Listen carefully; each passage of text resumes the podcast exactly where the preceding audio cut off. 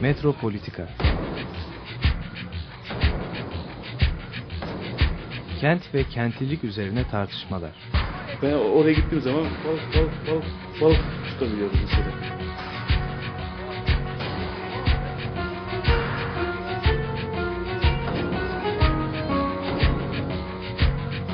Hazırlayan ve sunanlar Aysim Türkmen ve Korhan Gümüş. Kapışıyor ya. kolay kolay boşaltamadı. Yani elektrikçiler terk etmedi Perşembe Pazarı merkezini.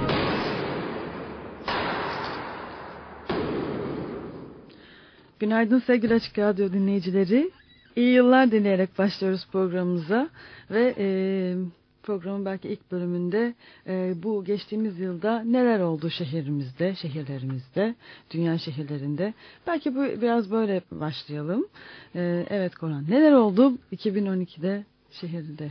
Valla burada tabii iyi şeyle mi başlayalım, kötü bir şeyle mi başlayalım diye soracaksın diye e, bekliyordum. Onun için de çekinerek. İyi e, şeylerle iki- başlayalım Öyle mi? diyorum ben. Ah, o, o kadar zor ki. Belki iyi şey olarak hani kötüyken iyi olan şeylerden birini söyleyeyim sana. Ama hiç e, beklemediğim bir şey. Hem de kötüyken iyi olan. Of. Evet. Ama sonra tekrar kötü olan. Hayır. Böyle habire değişiyor. Ee, bu Taksim'deki tünel kazısı var ya hani Cumhuriyet Caddesi'nden ilerleyen. Ee, bu tabii bir dalış tüneli olarak yapıldığı zaman 70-80 metre bir dalış rampası oluyor.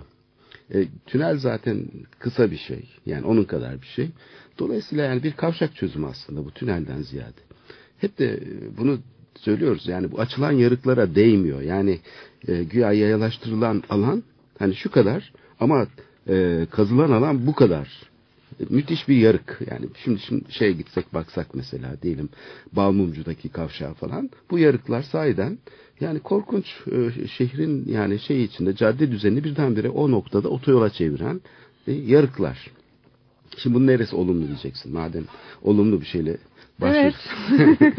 Ee, bazı arkadaşlarımız çok ileri gittiler. Mesela Tanoral çok geçen sene çok yani yılın e, bence en güzel önerisini getirdi. Madem yolları daldırmaya başladık dedi. Hepsini daldıralım dedi.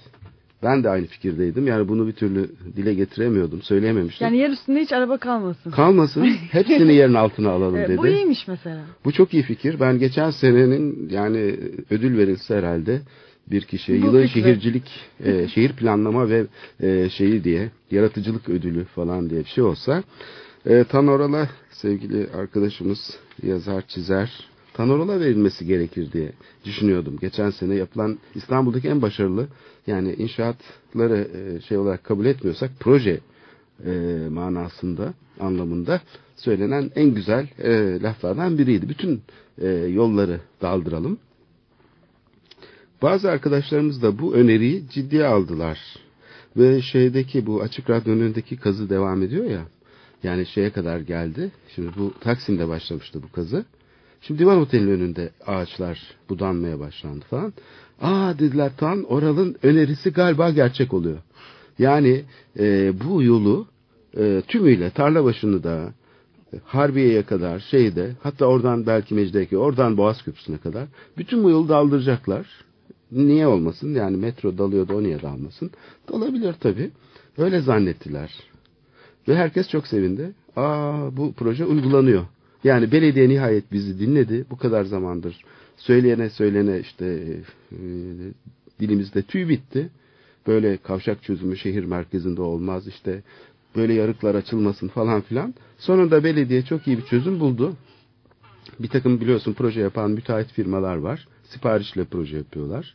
Yani hiçbir düşünce geliştirmeden belediyedeki e, bürokrat ne söylüyorsa daha doğrusu siyasetçi ne söylüyorsa emir komuta zincir olarak şehircilik ve mimarlık projeleri hazırlıyorlar. Buna angaje mimarlık ve mühendislik diyoruz e, şeyde tabir böyle hani angaje sinemacılar, angaje şairler, angaje heykeltıraşlar gibi angaje mimarlar çıktı şimdi e, Türkiye'de uzun zamandır.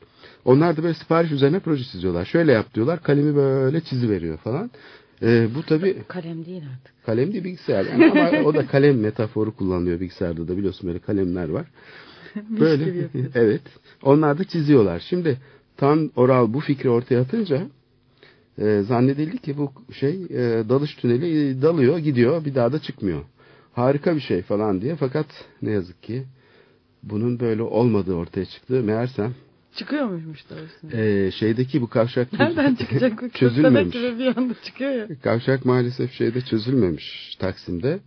Onu divan otelinin oraya taşımışlar. Çünkü e, eğer e, şeyden gelen vasıtalar Taksim'e doğru saparken e, tünelle karşılaşırsa kavşak çözülmemiş oluyordu. Onun için e, tüneli uzatarak e, bir kolunu yani çıkış tarafını diyelim yani e, Harbiye yönündeki tarafını bir kol uzattılar. Çünkü böylece kavşak üstünden dönebilsin diye. Do- Dolayısıyla böylece iki tünelimiz oldu. Bir tünelken. Yani e, gidi- giriş ve gelişi ayırdılar.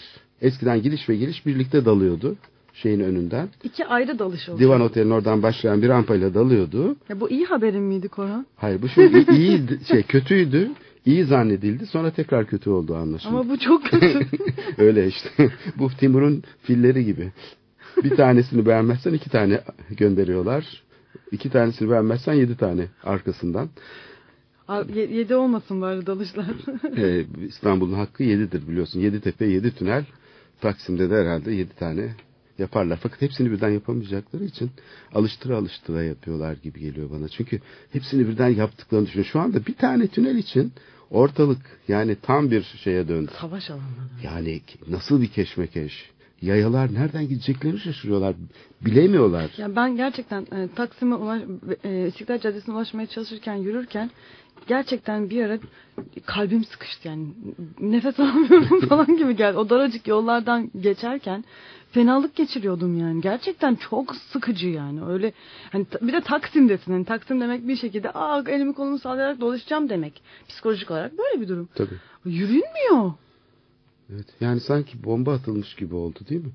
Şehrin meydanına sanki ki yöneticiler yukarıdan varil bombası atmışlar. Her tarafı böyle dağıtmışlar. Çünkü karma karışıkta bir durum var. Yani taş parçalı mesela sıra servilerde bu sabah o granit kaldırımlar daha yeni yaptıkları granit kaldırım biliyorsun oradaki granit kaldırımlar daha yapıldığı zaman eskidi. Çünkü birdenbire üzerinden kamyon geçti işte bir takım şantiyeler oldu falan filan. Daha yeni yapılmıştı o granit kaldırımlar tekrar yapıldı. Yakın bir zamanda. Şimdi baktım bugün gene, gene kazıyorlar orayı. Çünkü kazmak zorundalar. Çünkü bu, bu işle baş etmek kolay değil. Tesisat kanallarını bilmem neleri her şey alt üst oldu şimdi Taksim'de. Ve bu alelacele yapıldığı için yani şöyle bir varsayım yapalım. Eğer birileri itiraz etmeseydi ve belediye yanlışlıkla e, sıra serviler ve Gümüşsuyu ve Mete Caddesi'ndeki dalış tünellerinde kazmaya başlasaydı öngördüğü gibi, planda öngördüğü gibi. İtiraz olmasaydı koruma kurulu da onaylayı verseydi bunları. Kışlayı şey yaptığı gibi bir zamanlar rölevesini işte tarihi eser olarak tescillediği gibi hiç tartışmasız. Bu çünkü bu otoriter işleyişte böyle hatalar çok olur. Yani kimse düşünemez, yukarıya da hayır diyemez. Eleştiri getirdiğin zaman mesela bu araç tüneli yapılıyor ya tarihi yarımadaya. Uzun zamandır üzerinden ses çıkmıyor. Bu Kanal İstanbul geçen sene çok tartışıldı. Uzun za- zamandır üzerinden ses çıkmıyor. Niye? Kimse konuşamıyor. Çünkü eleştirilse bu sefer e, başbakan tarafından kara listeye alınacak. E, eleştirmeyince de bu sefer başbakan hata yapıyor. Öyle garip bir şey var ki burada. Durum var ki yani tuhaf bir durum. E, eleştirsen aslında faydan dokunacak. Yani başbakanın hata yapmasını engelleyeceksin. Ama eleştirmeyerek önünde böyle el pençe durarak ya da işte müteahhit e, şirketler gibi bu Taksim projesini alan müteahhit şirketler gibi önünde aha çok iyi yapıyorsunuz falan diyerek onun paralelinde düşünce geliştirilirse bu ulaşım projesini yapan şirketlerde olduğu gibi o zaman yönetici kendi çaresizliğiyle baş başa kalıyor. Yani asıl problem burada. Yani yöneticiyi eğer tuzağa düşürmek istiyorsan otoriter bir sistemde hata yapmasına yol açacak projelerle baş başa bırakacaksın. Belki de muhalefet itiraz etmeseydi bu dalış tünellerine Taksim platformu o zaman daha ilk e, şey ortaya çıktığında proje belki de yapacaklardı, başlayacaklardı ve başladıklarında da müthiş bir keşmekeş, felaket bir şey ile karşılaşılacaktı. Şu anda belki karşılaştığımızın on misli bir felaketle. Oradaki insanların hiçbiri ulaşamayacaktı. Hastanelere e, ulaşılamayacaktı. e, her şey duracaktı. Hayat bitecekti bu çevrede ve ölecekti. Turizm Bu kadarıyla bile e, işte Bu kafe- kadarıyla bile yarı yarıya sahibi- düştü şu evet, anda kafe şey. sahibi olanlar falan çok ciddi bir e, Evet. düşüşten bahsediyorlar. Yani Evet. bu- böyle bir şey yani bu kadar gereksiz bir e, düzenlemeyle bu kadar insanın hayatını bu kadar ekonomik bir şeyi baltalamanın anlamını uzun süre herhalde tartışacağız, konuşacağız. Yani bu sadece bugüne kadar olan projeler gibi olmayacak. Bu yıllara e, devam edecek, süre gelen bir şey haline gelecek. Evet. Problem haline gelecek. Evet, İstiklal Caddesi'nin taşları gibi uzun süre konuşulacak ve bir türlü de gözümüzün önünden kalkmayacak bir problem. Ama et- hani hiç değilse o taşlar olduğu sürece hani çok büyük bir şekilde hayatımız baştan kurulmuyordu. Şimdi burada muazzam bir hani e, değişim var. Evet. Şimdi sen o zaman diyeceksin bana bunun neresi iyi şimdi o zaman. Ben de şunu söyleyeceğim. Şimdi Türkiye'nin nasıl yönetildiği hakkında bir fikir sahibi olmuş oluyor insanlar. Aslında bu Taksim'de yapılan proje sayesinde ya da işte şeylerde gerçekleşen problemler sayesinde e, bir takım göz önündeki yerlerde gerçekleşen şeyler sayesinde hani bizim depremle 99 depreminde tanışmamız gibi yani şeyin entelektüel üretimin gerçekleştiği batı tarafında İstanbul'da deprem pek hissedilen bir şey değildi. Her zaman işte Güneydoğu'da olur falan filan. Adapazarı'na falan yaklaştığı zaman da o böyle bir şey olurdu. Hani hafif bir panik havası yaratır ama ilk defa hani deprem konusunda bir şeyle karşılaşıldı. Şimdi bence Türkiye'nin nasıl yönetildiği konusunda da e, bu ulaşım projeleri özellikle Tarihi Yarımada'daki ve Taksim'deki e, fikir veriyor gibi geliyor bana. Bir parça yani o açıdan başarılı bir e, durum olduğunu da söyleyebiliriz bu işin görünür hale gelmesini. Çünkü daha önce hiç konuşulmuyordu bile. Yıllarca Taksim'e dalış tünelli proje yaptılar. Kimse ses çıkarmadı hatta olumladılar. Ben hatırlıyorum meslek odalarından bazıları bu dalış tünellerini desteklediler. Yakın Hala, zamanda. hala şehir planları mı, plancıları odası destekliyor. Ve işte tam yani çünkü iş alınıyor. Bu şekilde proje işleri alıyor e, plancılar, mimarlar ve o yüzden de ekmek parası diyerek bu işler sorgulanmıyor. Ve böylece siyasetçilere bunun kefareti ödetiliyor. Sanki sorumlusu siyasetçilermiş gibi. Bu dalış tünellerini siyasetçilerin aklına sokanlar, oraya kışla yapılmasını siyasetçinin kafasına sokanlar mimarlar, tasarımcılar. Yani bunu siyasetçiler kendi kendileri düşünmüyor ki burada çok büyük bir aldatmaca var. Sanki siyasetçiler oturmuşlar, başbakan oturmuş, aklına dalış tüneli yapmak gelmiş. İşte Gümüşsuyu Caddesi'ni yok edeyim de ben burayı bir güzel kavşağa dönüştüreyim. Böyle bir şey yok. O otoriter işleyiş içinde teknik şartnameler ve vesaire hazırlanarak ihaleler yapılıyor, projeler elde ediliyor, bilmem ne yapılıyor. Ortaya bu çıkıyor. Ve bunun içinde siyasetçinin payı yüzde yüz değil. Büyük bir hata var. O siyasetçinin elindeki projeyi kim hazırlıyor? O konu hep karanlıkta kalıyor. Onları kimler yaptı yani bence onların da konuşulması lazım. Bu otoriter işleyişe neden olan şeyler kimler, kişiler. Ama bir müjdeli haberim daha var.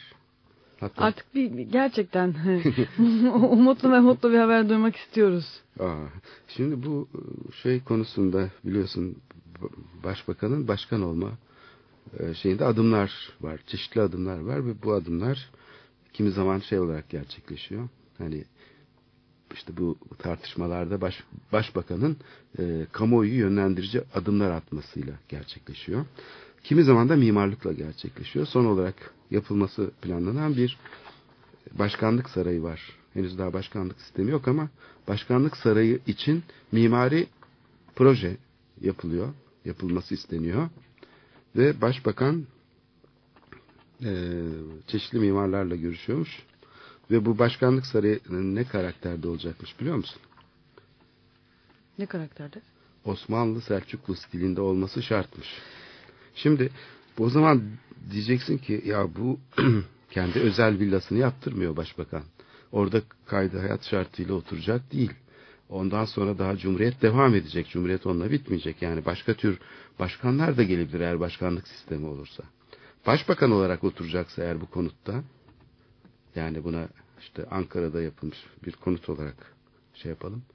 Ee, bu konutta başka kişiler de oturacak demektir. Yani Cumhuriyet tarihi boyunca gelecekte başkaları da oturacak. O zaman nasıl olur da bir başbakan kendi dönemindeki iktidarını kullanarak tüm şeye siyasal tarihine Türkiye'nin damga vurmak isteyebilir.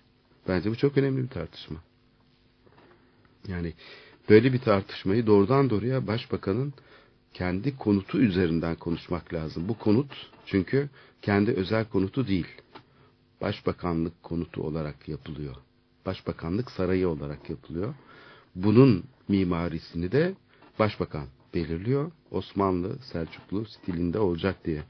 Alın işte yeni bir tartışma konusu da. Tabi bu herhalde e, bir süre sonra tartışılacak. Proje ortaya çıktıktan sonra. Aa, öyle mi olsun böyle mi olsun diye ama Peki işleyiş- bir dakika burada şey niye seni bu kadar e, etkiledi? Sonuçta bütün şehri Osmanlı Selçuklu tarzı yaparken kendi konutunu yapmış çok mu?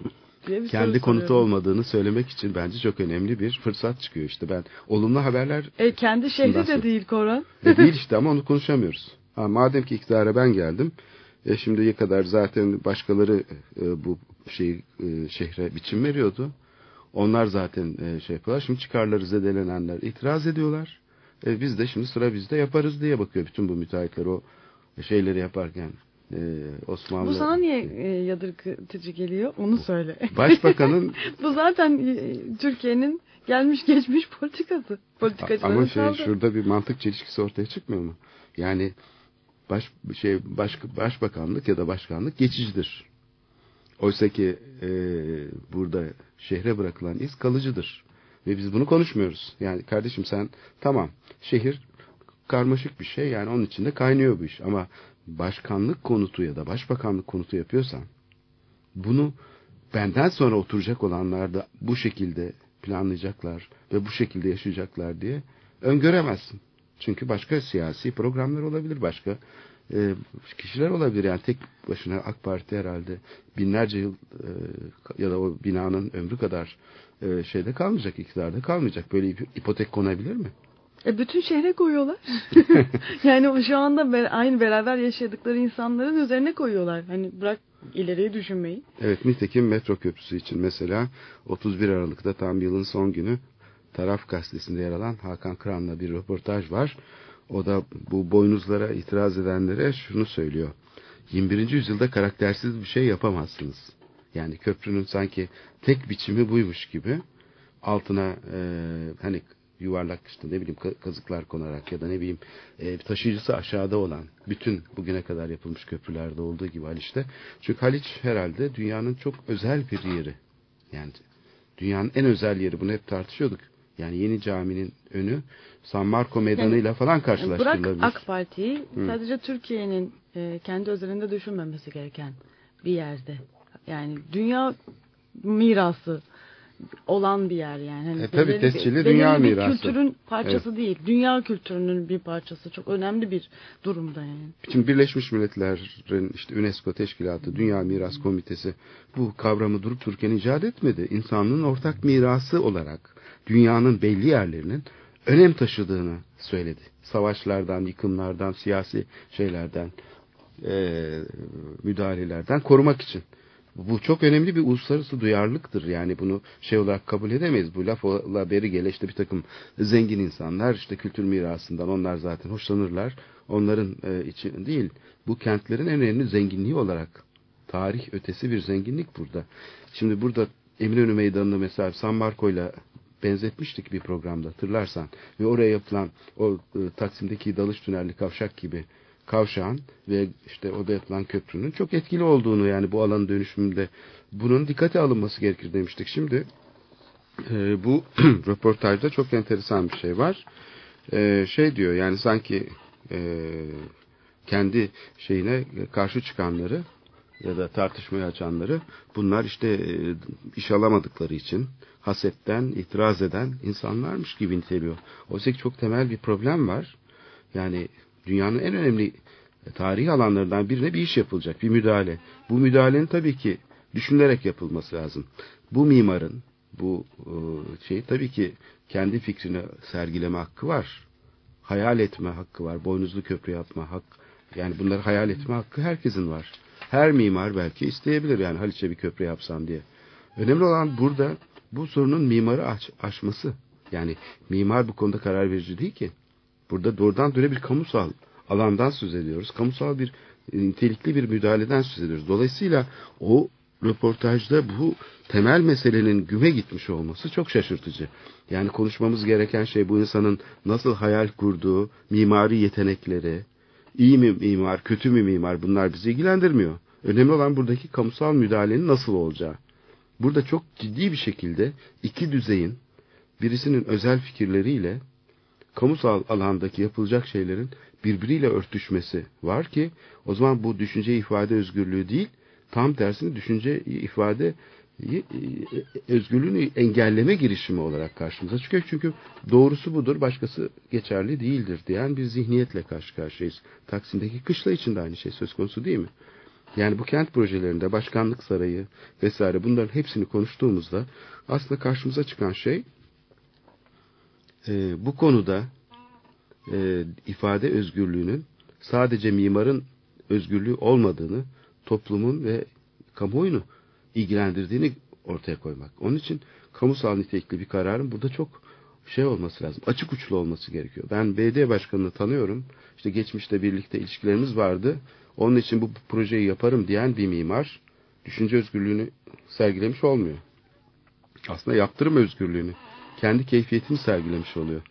Bu bence demokratik bir e, toplumda sorgulanması gereken bir şey. Çok temel bir konu. Yani bunu basitçe şey diye e, sergileyemeyiz. Ya işte bu e, boynuzlu mu olsun, boynuzsuz mu olsun köprü. Bundan ibaret değil. Yani bu kadar basit olsaydı bu sorun. Ya da kıskanan mimarlar, kıskanmayan mimarlar diye de özetleyemeyiz herhalde. E işte mesele bu şekilde burkulmuş oluyor. Başka bir şeye çevriliyor. Yani işte bir takım bir elit vardı. Bunlar işte kimseye göz açtırmıyorlardı. İstanbul'un bütün boğazında bilmem ne her yerde projeleri bunlar yapıyorlardı. Şimdi iktidara biz geldik. Zaten bu memleketin sahibi biziz. O zaman da şimdi biz kendi mimarlarımızla iş görürüz. Yani kamusal alanı belirlemek bu kadar basit bir şey mantık üstüne kurulmamalı. Bu mantık yani çalışmıyor aslında. Böyle bir mantık üzerinden e, kamusal alan e, tanımlanmamalı. Siyasetin amacı kamusal alanı kim ele geçirecek ya da bu kenti kim yağmalayacak böyle bir hak üzerinden konuşulmamalı. Yani siyaset merkezileşmiş bizim ulusalcı siyasetimiz çünkü kentleri bu şekilde algıladı yıllardır. Ve bunu da işte yok göç yüzünden, yok çarpık yapılaşma yüzünden olduğunu söyle inandırdı insanlara bilim çevreleri. Hiç de öyle değil. Burada çok temel bir siyasi kriz var ve bu krizin çözümü tamamen bu sınıfsal e, temele dayanıyor. Yani sınıfsal e, çelişkiler bir şekilde ulusalcı politika tarafından dönüştürülüyor ve bunu bir tür yağmalama hakkı olarak daima iktidara yürüyen taraf şehri ve bütün şeyleri, değerleri, doğa değerlerini araçsallaştırıyor. Bunu anlamadan ne çevre koruma ne e, şehri e, yaşam çevresinin kalitesini geliştirmek ama bunlar mümkün değil.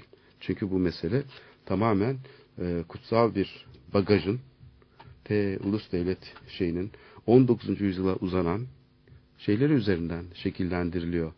Şehre algılama, müdahale biçimleri. Onun için deney yaşama fırsatı ortadan kalkıyor. Farklı deneyler yaşama imkanı. Şimdi istersen e, biraz e, bu deneyler dedim farklı deneyimler farklı bakışlar.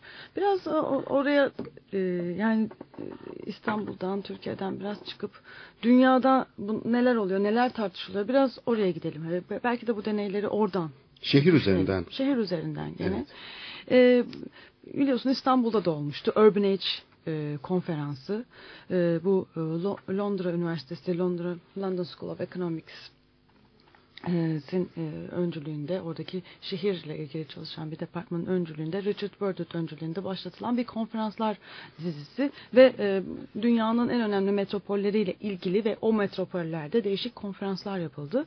Bu konferansların 11.si geçtiğimiz ay Kasım ayında iki ay önce e, Londra'da yapıldı. Tekrardan Londra'ya döndüler. Londra'da başlamışlardı. İşte e, Hong Kong'da, Chicago'da, New York'ta, İstanbul'da, Sao Paulo'da, Johannesburg'da yapıldıktan sonra tekrar Londra'da e, yapılmış. Bir de tabii Venedik'te 2006'da gerçekleşen Biennale'in ana teması da şehirlerdi değil mi? Evet. Böyle Richard Burdett hani evet, Evet. orada Urban Nature konferansı değildi ama Richard Burdett'in yaptığı e, çalışma gene orada da sergileniyor sanırım ve Urban Age ile hani paralel etkinlik olarak Venedik Bien- a- e, Mimarlık Bienalinde de bu e, hatta belki de Venedik Mimarlık Bienali'nin en güzellerinden bir tanesi olmuştu. Çok ilginç bir evet, çalışma çok yapılmıştı önemli bir şehirlere vurguyu e, getirmişti. Yani mimarlık yerine orada tamamen şehir üzerinden düşünmesini sağlamıştı mimarların. Mesela bu dönemki e, mimarlık yönünden çok farklı bir bakış getirmişti. Bu Richard Burdett'in e, hani e, herhalde e, kendi şeyle başlatılan ama e, bir yandan da dünyanın en önemli e, şehir uzmanlarının bir araya getirdiği bir e, çalışma bu Urban Age e, konferansları. E, önem e, belki Saskia Sassen e, dünyanın en önemli coğrafyacısı, e, çok dünya şehri kavramını ortaya atan ve bunu çok ciddi e, araştırmalarla destekleyen Saskia Sassen ve Richard Sennett şehir tarihçisi ve sosyoloğu. E, hani e, bu konferansın önemli e, üyelerinden. Şimdi bu e, bu seneki Londra'daki konferansın e, adı e, teması elektrik şehri. Electric City diye geçiyor. Şimdi yani ben de Allah Allah bu nedir?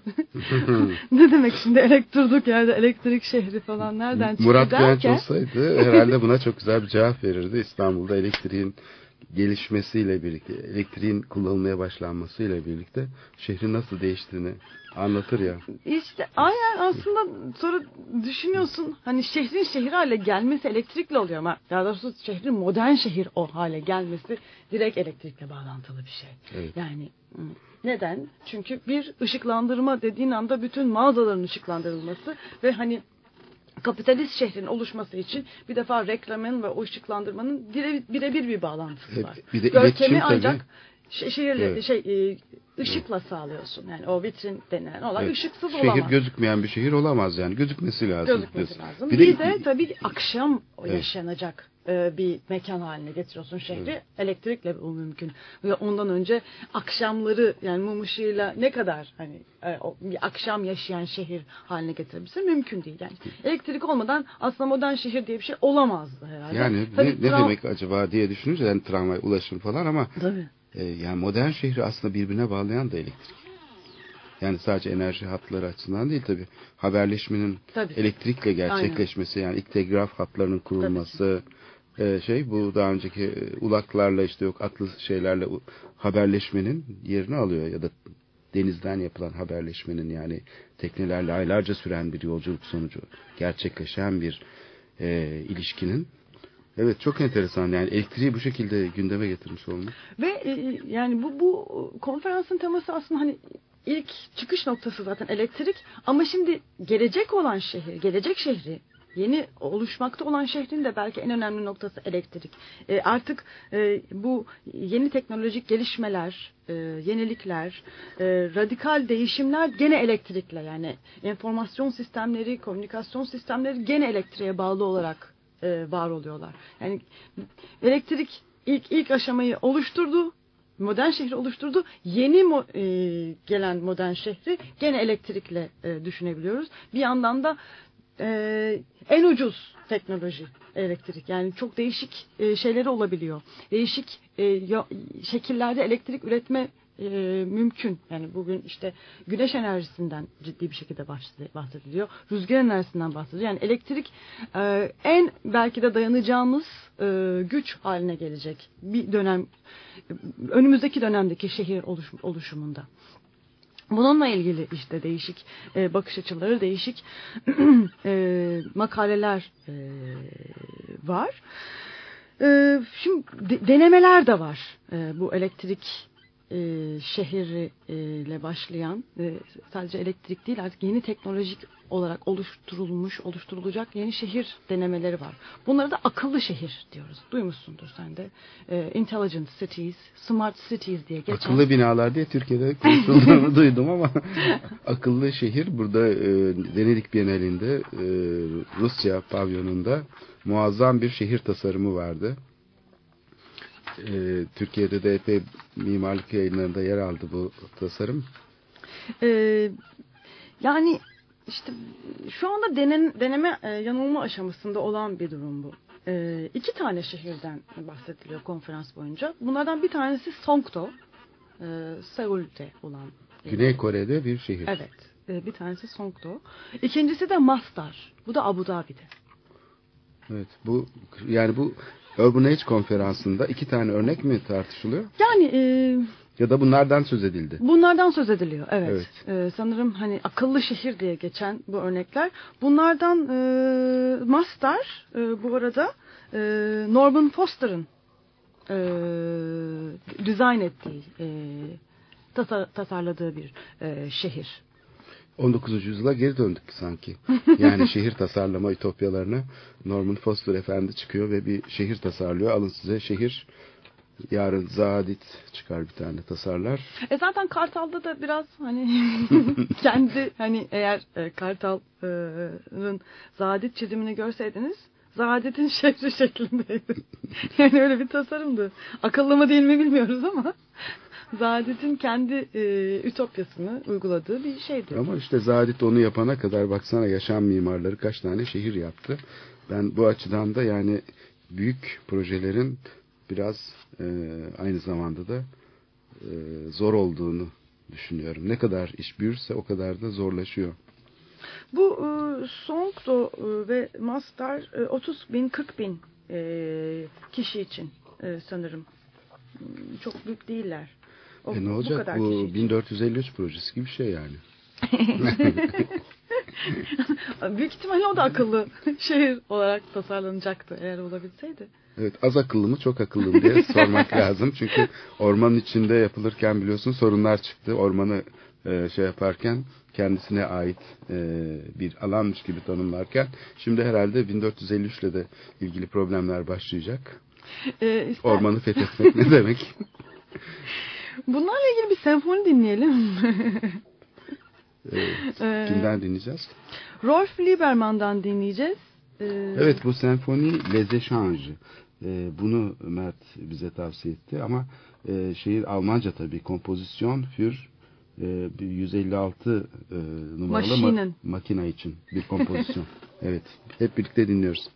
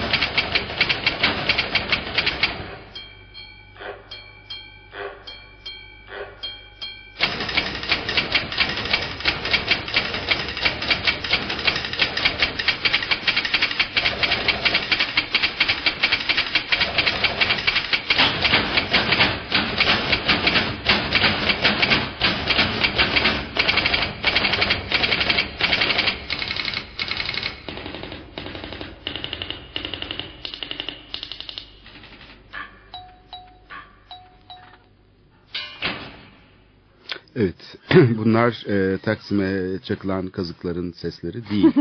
Sadece Rolf Lieberman'ın Symphonie Les Échanges e, isimli e, albümünden 156 numaralı makine için kompozisyon. Evet, e, Aysim bu Urban Age konferansı son yapılan konferanstan söz ediyordun ve çok önemli bir tematik e, şey e, getirilmiş aslında bu konferansta e, şehrin elektrikli olan ilişkisi. Evet e, ve bu yani buradan e, yola çıkarak e, hani bu akıllı şehir temalarına e, değiniyorlar dedik. Master City işte Norman Foster tarafından şu anda e, dizayn edilen, tasarlanan e, ve, ve bir de e, Songdo. Songdo bayağı bir hani e, şey e, e, pozitif görülen Master biraz daha negatif yaklaşılan sanırım bir örnek. Şimdi burada da en önemli şeylerden bir tanesi tabii hani gene elektrik ve e, yani çevreci bir yaklaşımla bu karbon e, emisyonu olmayan şehirler bunlar. Yani bir, bir şekilde hani bu, bu anlamda hani pozitif yaklaşılıyor. Ama enerjiyi gene dışarıdan bir yerden alıyor. Yani orada fosil yakıt yakılmasa bile hani bu elektrikli ulaşım şeyinde gene kömür santrallerinden falan geliyor ya da petrol türevli şeylerden doğalgaz e, türevli enerji Ee, kaynaklarıyla üretiliyor. Sanırım değil. Ee, öyle değil. Ee, yani özellikle Master City'de e, yeşil şehir kurma e, Ha, var. şimdi anladım. Ben genel olarak e, elektrikten söz ediyordum. Şimdi Mastar ise bu alanda çok öncü bir şey değil mi? Proje. Yani kendi kendine yeten enerji kaynakları. Aynen. Evet. Yani bu şekilde e, düşünülüyor. Ve bu e, e, hani bu örnekler aslında bütün dünya için çok önemli ama en önemli e, şu anda e, hani e, etkilediği de yer Çin. E, şimdi 40 bin kişi var mesela Master'da. 40 bin kişi için bu şey oluyor ama Çin'de e, böyle milyonları barındıran şehirler olacak. En az mesela 20 tane şehir böyle milyonları barındıracak 20 tane şehir bu şekilde düşünülmeye başlanıyor. Yani bu, bu çok önemli. Çünkü Çin'in geleceği, dünyanın geleceği. Çin'in ne kadar enerji tükettiği, Çin'in nasıl şehirlerde insanları nasıl barındıracağı ve nasıl yaşatacağı dünya için çok çok önemli. Çünkü zaten e, hani Ömer Madran'ın programlarından da Ümit Şahin'in programlarından da takip ediyorsunuzdur. Çok ciddi bir enerji e, sınırlanması var önümüzdeki 10-20 senede. Dolayısıyla bu Çin'de olacak olaylar e, e, bütün dünyayı e, birebir e, ilgilendiriyor.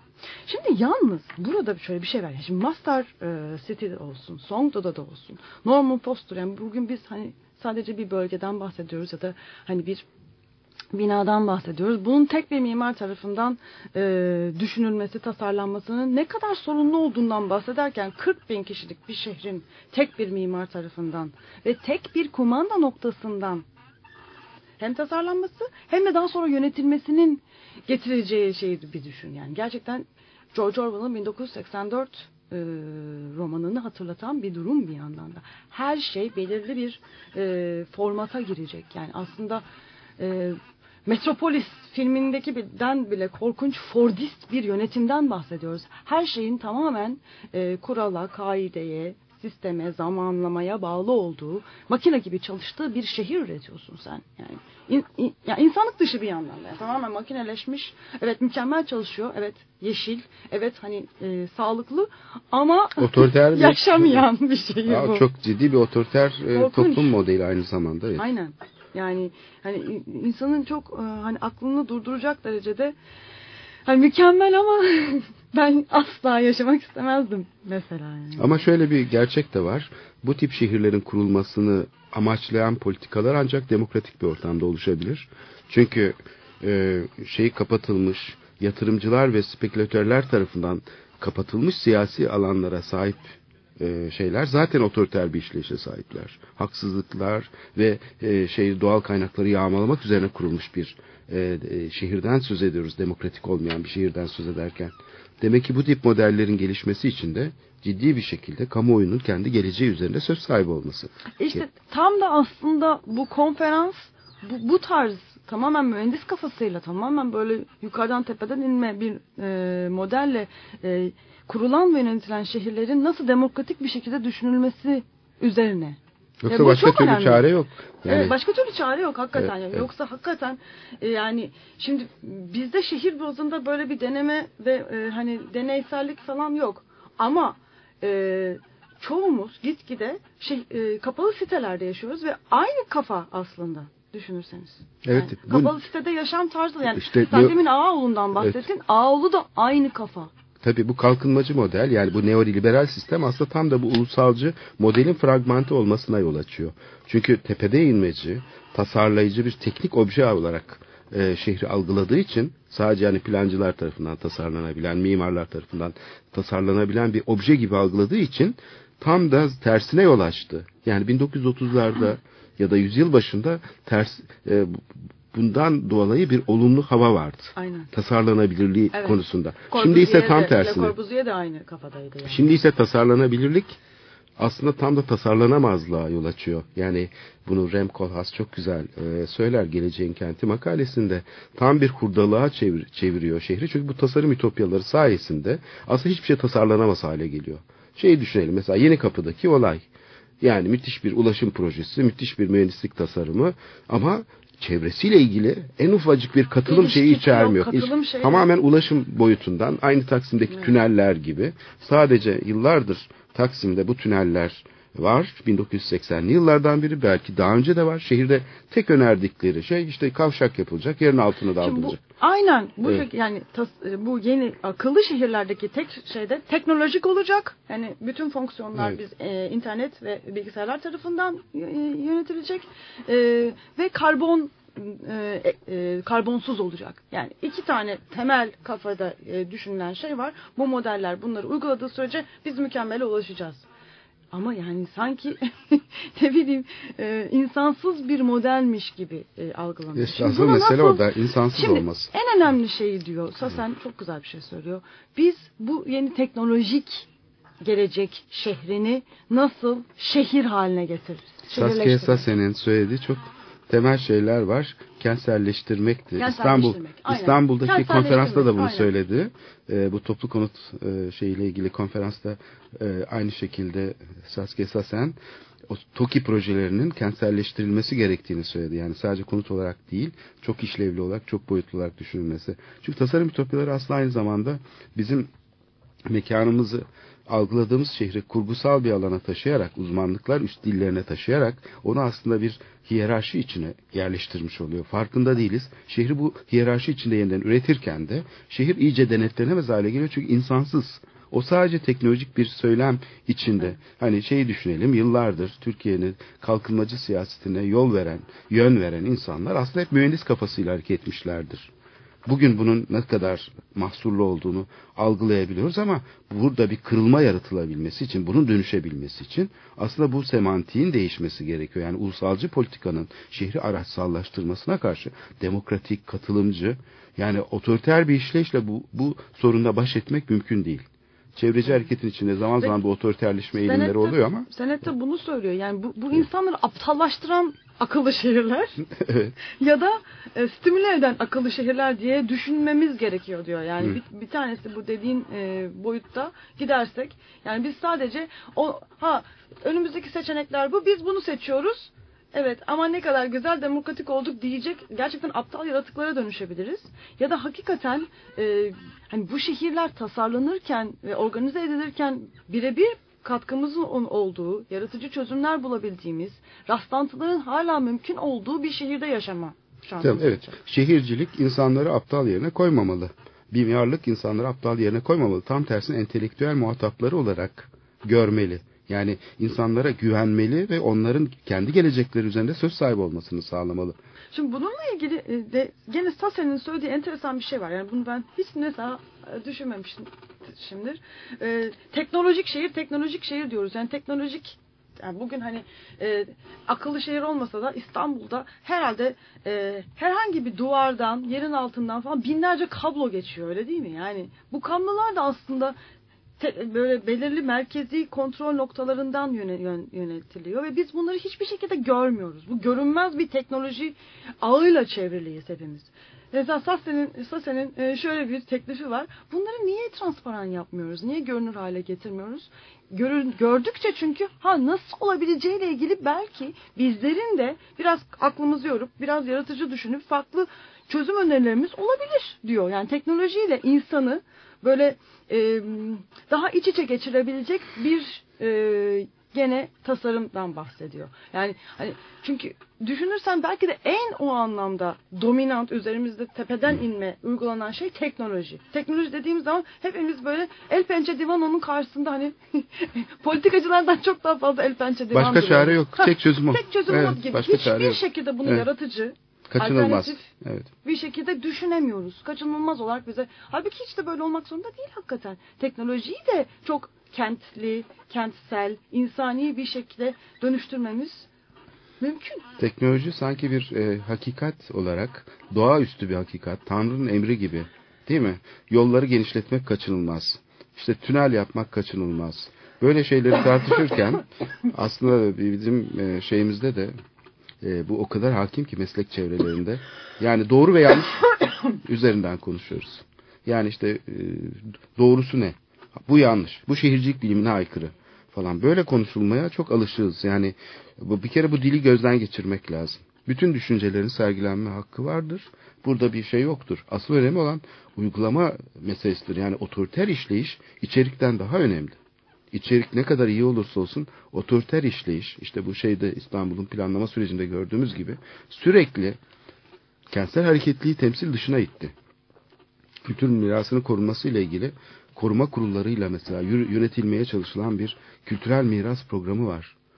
Süreç değil sadece sonuçlar üzerinden hareket eden. Mesela gördük sonuçlarını bunun. Acaba sahiden kontrol edebildi mi? Edemiyor zaten. Hiç olmazsa görünür hale getirelim. Koruma kurullarını görünür hale getirelim. Nasıl kararlar alıyor? Gündemde neler var? Neleri konuşuyor? Kabloları da görünür hale getirelim. Koruma kurullarını da görünür hale getirelim. Evet. Yani bu bu kadar da zor bir şey değil. Sadece bir bakış açısıyla ilgili bir şey. Bir de projelerin biz görünür halini konuşmuyoruz. Projelerin değil inşaatın görünür halini konuşuyoruz İstanbul'da hep. Metro köprüsü inşa edilmeye başlıyor o zaman konuşuyoruz. Tüneller kazılıyor ondan sonra konuşuyoruz. Oysa ki modern toplum, modern devlet, modern kamu alanı kurgular üzerinden konuşur. Kurgulama sürecidir çünkü demokratik temsili bir organlaşma içerir. Biz bunları görmediğimiz için yılda iki- binlerce proje işi yapılıyor. Değil mi? Yılda binlerce proje işi yaptırıyor. Belediye başkanı bizzat bunu kendisi söylüyor. Ben diyor yıllar, yılda şu kadar proje işi yapıyorum. Peki bunları nasıl yaptırıyorsun?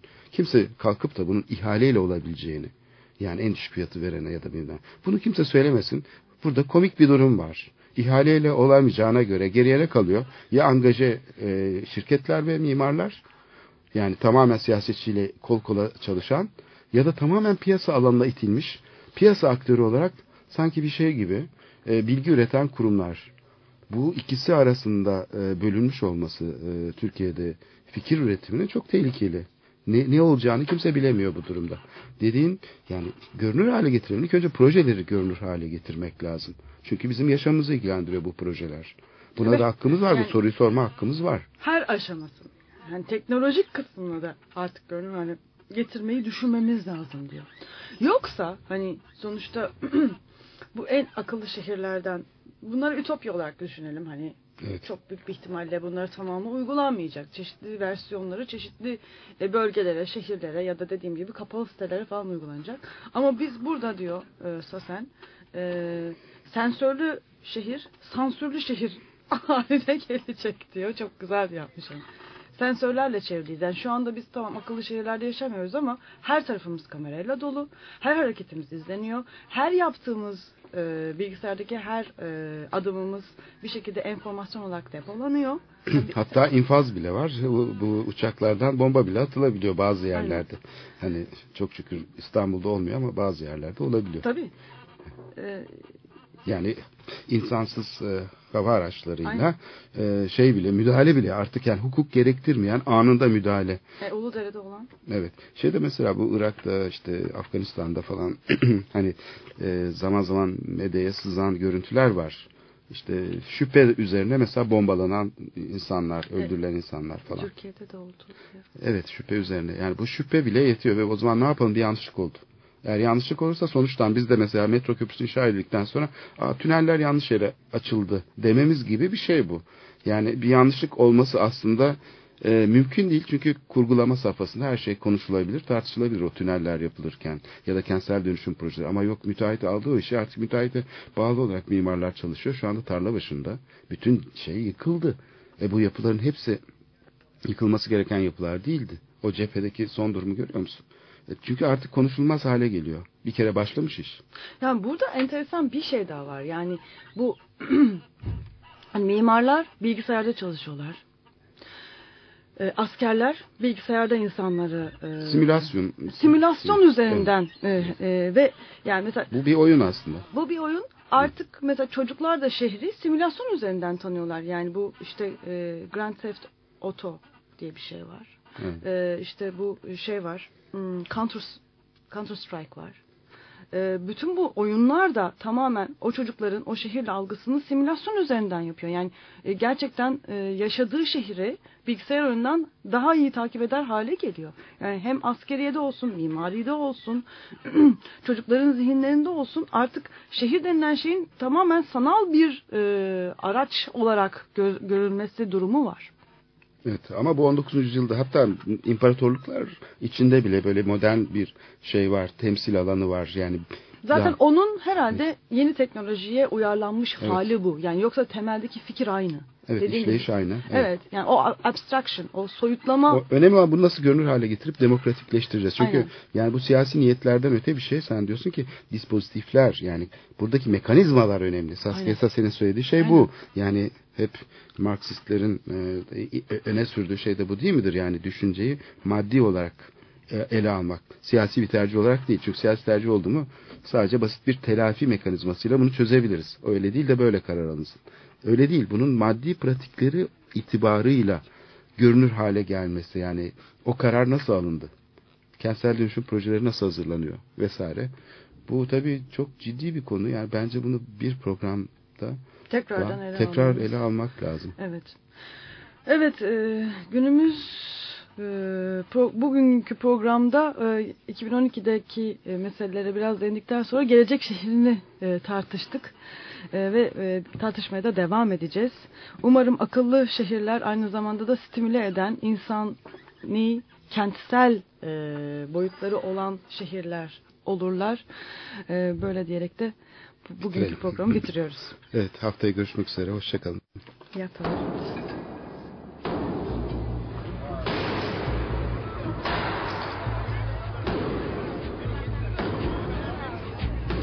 Metropolitika Kent ve kentlilik üzerine tartışmalar. Ben oraya gittiğim zaman balık balık balık balık tutabiliyorum mesela.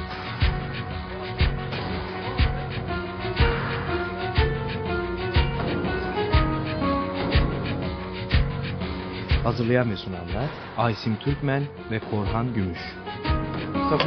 Kolay kolay boşaltamadı. Yani elektrikçiler terk etmedi Perşembe Pazarı merkezini.